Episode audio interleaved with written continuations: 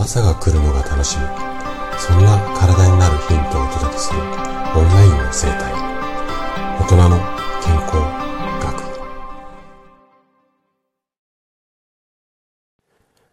おはようございます。高田です。今日は症状の講義ということでまた頭痛のねシリーズをお届けしていくんですが今日はねコエンザイム9点で頭痛を楽にする。こんなお話をね、していきたいなというふうに思います。えー、コエンザイム9点って頭痛に効くの？そんな風に思った方も多いかもしれないんですが、最近の研究で、このね、コエンザイム9点ってやつが頭痛を楽にする可能性が大きい。これがね、分かってきたんですよ。で、もしかしたらあなたの頭痛がこのコエンザイム9点で改善するかもしれません。今日はそんなね、頭痛とコエンザイムの関係についてね、詳しくお話をしていきます。ぜひね、最後まで楽しんで聞いていただけると嬉しいです。じゃあね、早速本題に入っていきましょう。コエンザイム9点。こちらをね、意識するだけで、あなたの頭痛は楽になるかもしれません。そんな嬉しい研究データが最近ね、ちょっと立て続けに数多く発表されています。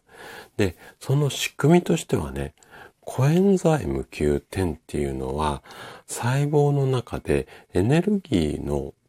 まあ、うん、なんていうの、発生させるっていうか、エネルギーを生み出す役割っていうのを果たして、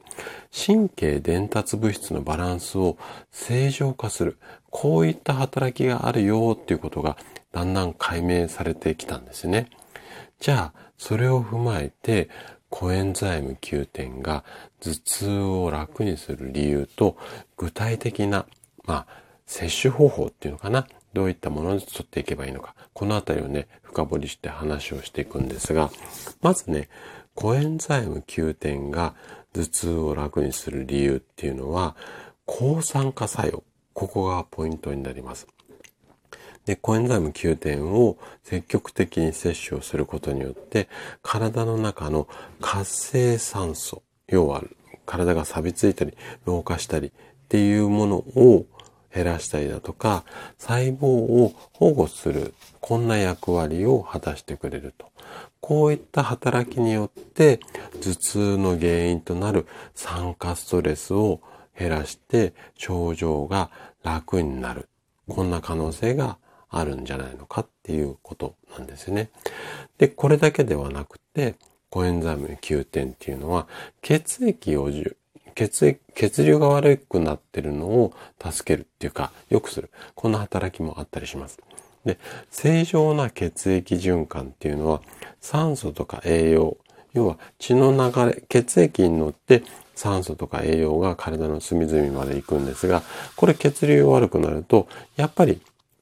低下してしまいます。で、要は頭に血液だとか酸素だとか栄養がうまく回らないと、やっぱりそれ頭痛になりやすくなるので、これをコエンザイム9点で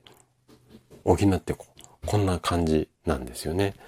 じゃあ、このコエンザイム9点、どういうふうに摂取をしていけばいいのかっていうと、方法2つあって、サプリメントで取っていくか、もしくは食品から取っていくかっていうところですね。で、サプリメントのメリットとすると、やっぱり皆さん忙しいので、そういった忙しい方にはちょっと飲めばすぐ効きますので、そういったところはメリットかなというふうに思います。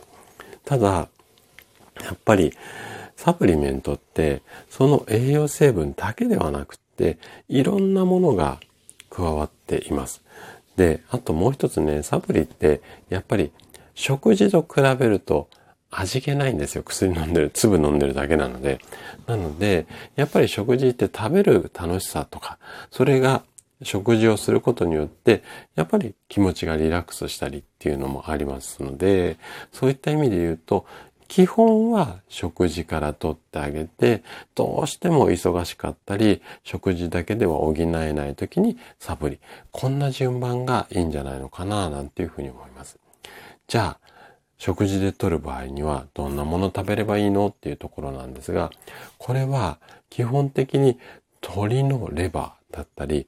牛肉、あとはサザエなんかに多く含まれている。これがコエンザイム Q 点なんですよね。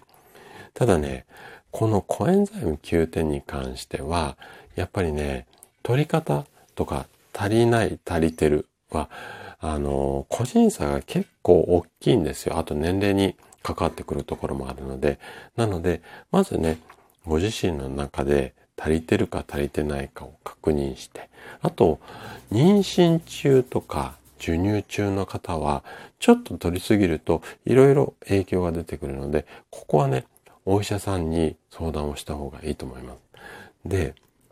コエンザイム9点って結構サプリの中でも売れてる種類の一つなんですよ。なので、いろんなサプリ出ているんですけれども、意外と手軽に取れてしまうので、サプリ飲みつつ、鶏のレバーいっぱい食べちゃったりすると、結構取りすぎだったりする場合もあるので、ここら辺は取りすぎ注意っていうところですね。